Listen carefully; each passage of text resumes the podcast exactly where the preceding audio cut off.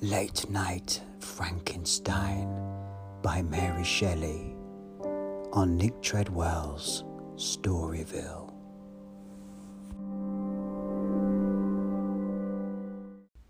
Chapter 23 It was eight o'clock when we landed. We walked for a short time on the shore, enjoying the transitory light, and then retired to the inn and contemplated the lovely scene of waters, woods, and mountains obscured in darkness, yet still displaying their black outlines. The wind, which had fallen in the south, now rose with great violence in the west. The moon had reached her summit in the heavens and was, begin- was beginning to descend. The clouds swept across it swifter than the flight of the vulture and dimmed her rays, while the lake reflected the scene of the busy heavens, rendered still busier by the restless waves that were beginning to rise. Suddenly a heavy storm of rain descended.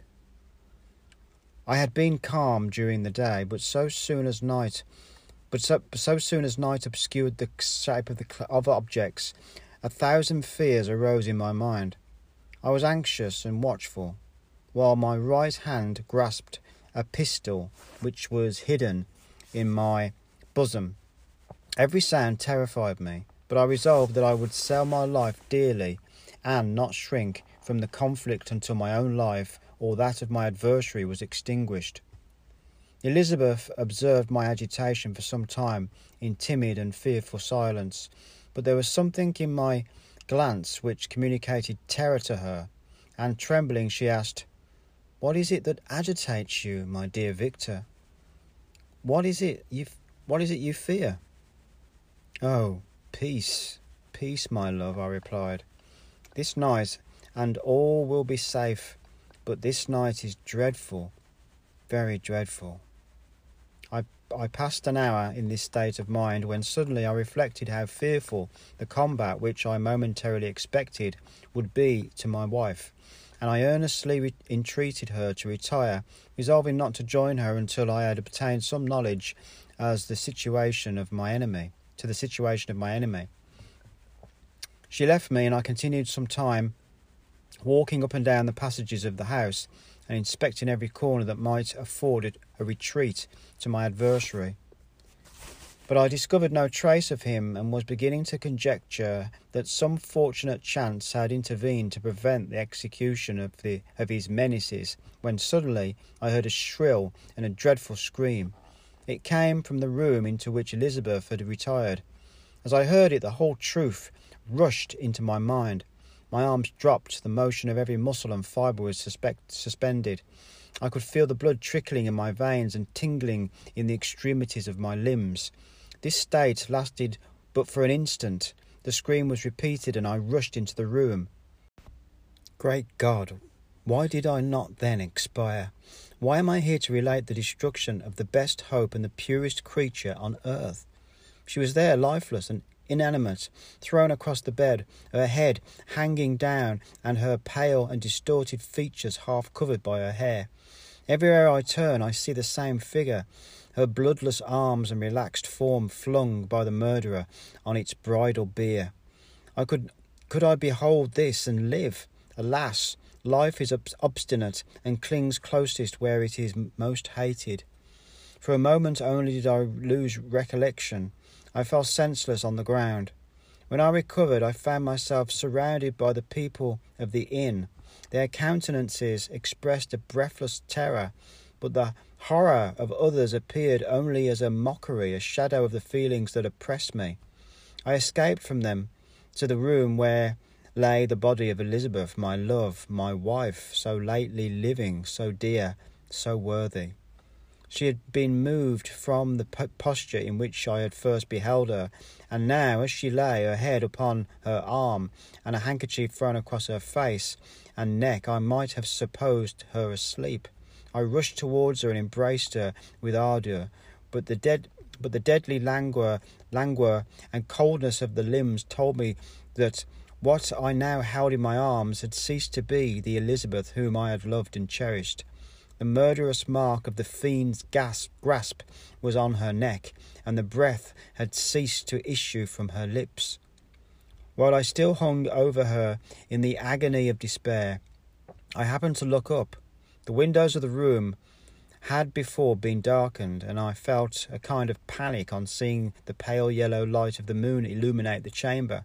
The shutters had been thrown back, and with a sensation of horror not to be described, I saw at the open window a figure the most hideous and abhorred. A grin was on the face of the monster. He seemed to jeer, as with his fiendish finger he pointed towards the corpse of my wife. I rushed towards the window and, drawing a pistol from my bosom, fired. But he eluded me, leapt from his station, and running with the swiftness of lightning, plunged into the lake. The report of the pistol brought down a crowd into the room. I pointed to the spot where he had disappeared, and we followed the track with boats. Nets were cast, but in vain. After passing several hours, we returned hopeless, most of my companions believing it to have been a form of a form conjured up by my fancy. After having landed, they proceeded to search the country, parties going in different directions among the woods and vines. I attempted to accompany them and then and proceeded a short distance from the house, but my head whirled around. My steps were like those of a drunken man. I felt at last in a state of utter exhaustion. A film covered my eyes, and my skin was parched with the heat of fever. In this state, I was carried back and placed on a bed, hardly conscious of what had happened. My eyes wandered round the room as if to seek something that I had lost. After an interval, I arose, and as if by instinct crawled into the room where the corpse of my beloved lay. There were women around, weeping. I hung over it and joined my sad tears to theirs. All this time, no distinct idea presented itself to my mind, but, I, but my thoughts rambled to various subjects, reflecting confusedly on my misfortunes and their cause. I was bewildered in a cloud of wonder and horror. The death of William, the execution of Justine, the murder of Clerval, and lastly of my wife. Even at that moment, I knew not that my only remaining friends were safe from the malignity of the fiend. My father, even now, might be writhing under his grasp, and Ernest might be dead at his feet. This idea made me shudder and recalled me to action. I started up and resolved to return to Geneva with all possible speed. There were no horses to be procured, and I must return by the lake. But the wind was unfavourable, and the rain fell in torrents. However, it was it was hardly morning, and I might reasonably hope to arrive by night. I hired men to row and took an oar myself, for I had always experienced relief from mental torment in bodily exercise. But the overflowing misery I now felt and the excess of agitation that I endured rendered me incapable of any exertion. I threw down the oar and, leaning my head upon my hands, gave way to every gloomy idea that arose. If I looked up, I saw scenes which were familiar to me in my happier time, and which I had contemplated by the day before in the company of her who was now but a shadow and a recollection. Tears streamed from my eyes. The rain had ceased for a moment, and I saw the fish play in the waters as they had done a few hours before. They had they had then been observed by Elizabeth. Nothing is so painful to the human mind as a great and sudden change. The sun might shine or the clouds might lower, but nothing could appear to me as if it appear to me as if it had done the day before. A fiend had snatched from me every hope of future happiness. No creature had ever been so miserable as I was. So frightful an event is a, is single in the, in the history of man. But why should I dwell upon these incidents that followed this last overwhelming event? Mine has been a tale of horrors. I have reached their acme, and what I must now relate can but be tedious to you. Know that one by one my friends were snatched away. I was left desolate. My own strength is exhausted, and I must tell in a few words what remains of my hideous narration. I arrived at Geneva. My father and Ernest yet lived, but the former sunk under the tidings that I bore. I see him now excellent and venerable old man. His eyes wandered in vacancy, for they had lost their charm and their delight. His Elizabeth, his more than his more than daughter, whom he doted on with all the that affection which man feels, who in the decline of life, having few affections, clings more earnestly to those that remain. Cursed Cursed be the fiend that brought misery on his grey hairs and doomed him to waste in wretchedness. He could not live under the horrors that were accumulated around him. The springs of existence suddenly gave way. He was unable to rise from his bed, and in a few days he died in my arms. What then became of me? I know not. I lost sensation, and chains and darkness were the only objects that pressed upon me. Sometimes, indeed, I dreamt that I wandered in flowery meadows and pleasant vales with the friends of my youth, but I woke and found myself in a dungeon. Melancholy followed, but by degrees I gained a clear conception of my miseries and situation, and was then released from my prison. For they had called me mad, and during many months, as I understood, a solitary cell had been my habitation. Liberty, however, had been a useless gift to me, had I not, as I awakened to reason, at the same time awakened to revenge. As the memory of past misfortunes pressed upon me, I began to reflect on their cause. The monster whom I had created, the miserable demon whom I had sent abroad into the world for my destruction. I was possessed by a maddening rage when I thought of him, and desired and ardently prayed that I might have him within my grasp to wreak a great and signal revenge, sing, sig, sig, signal revenge on his cursed head. Nor did my hate long confine itself to useless wishes.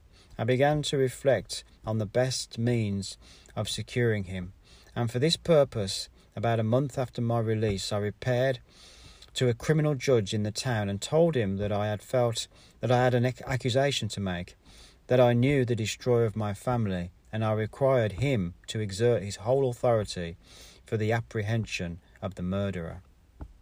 The magistrate listened to me with attention and kindness. Be assured, sir, said he, no pains or exertions on my part shall be spared to discover the villain. I thank you, replied I.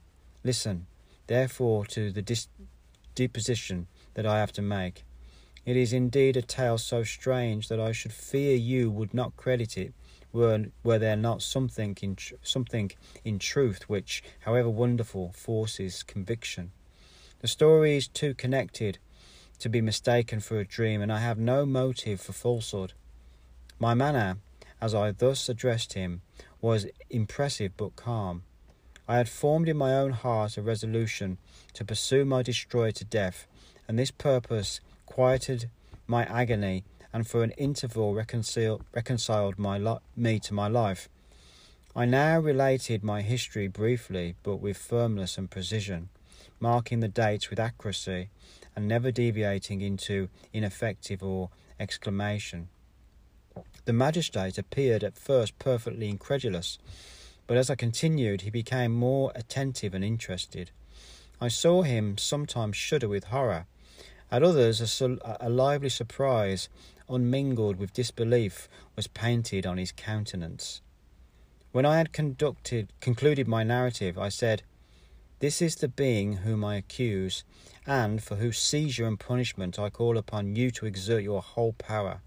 It is your duty as a magistrate, and I believe and hope that your feelings as a man will not revolt from the execution of those functions on this occasion.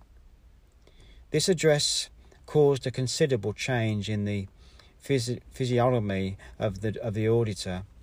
He had heard my story with that half kind of belief that is, go, that is given to a tale of spirits and supernatural events but when he was called upon to act officially in consequence, the whole, the whole tide of his incredulity returned. However, answered, he answered mildly, I would willingly afford you every aid in your pursuit, but the creature of whom you speak appears to have powers which would put all my exertions to defiance. Who can follow an animal which can traverse the sea of ice and inhabit caves and dens where no man would venture to intrude? Besides, some months have elapsed since the commission of his crimes, and no one can conjecture to what place he has wandered, or what region he may now inhabit. I do not doubt that the lovers near the spot which I inhabit, and if and if he has indeed taken refuge in the Alps, he may be hunted like the chamois and destroyed as a beast of prey. But I perceive I perceive your thoughts. You do not credit my narr- narrative, and do not intend to pursue my enemy with the punishment which he, which is his desert. As I spoke, rage sparkled in my eyes. The magistrate was un, un, unintimidated. You are mistaken, said he. I will exert myself, and if it is in my power to seize the monster, be assured that I shall suffer punishment proportionate to his crimes. But I fear, from what you have to, to, what you what you have yourself described to be his properties, that that this will prove impracticable, and thus, while ever proper measure is pursued, you should make up your mind to disappointment. That cannot be, but all that I can say will be of little avail. My revenge is of no moment to you. Yet, while I allow it to be a vice, I confess that it is the devouring and only passion of my soul. My rage is unspeakable when I reflect that the murderer whom I have turned loose upon society still exists. You refuse my just demand.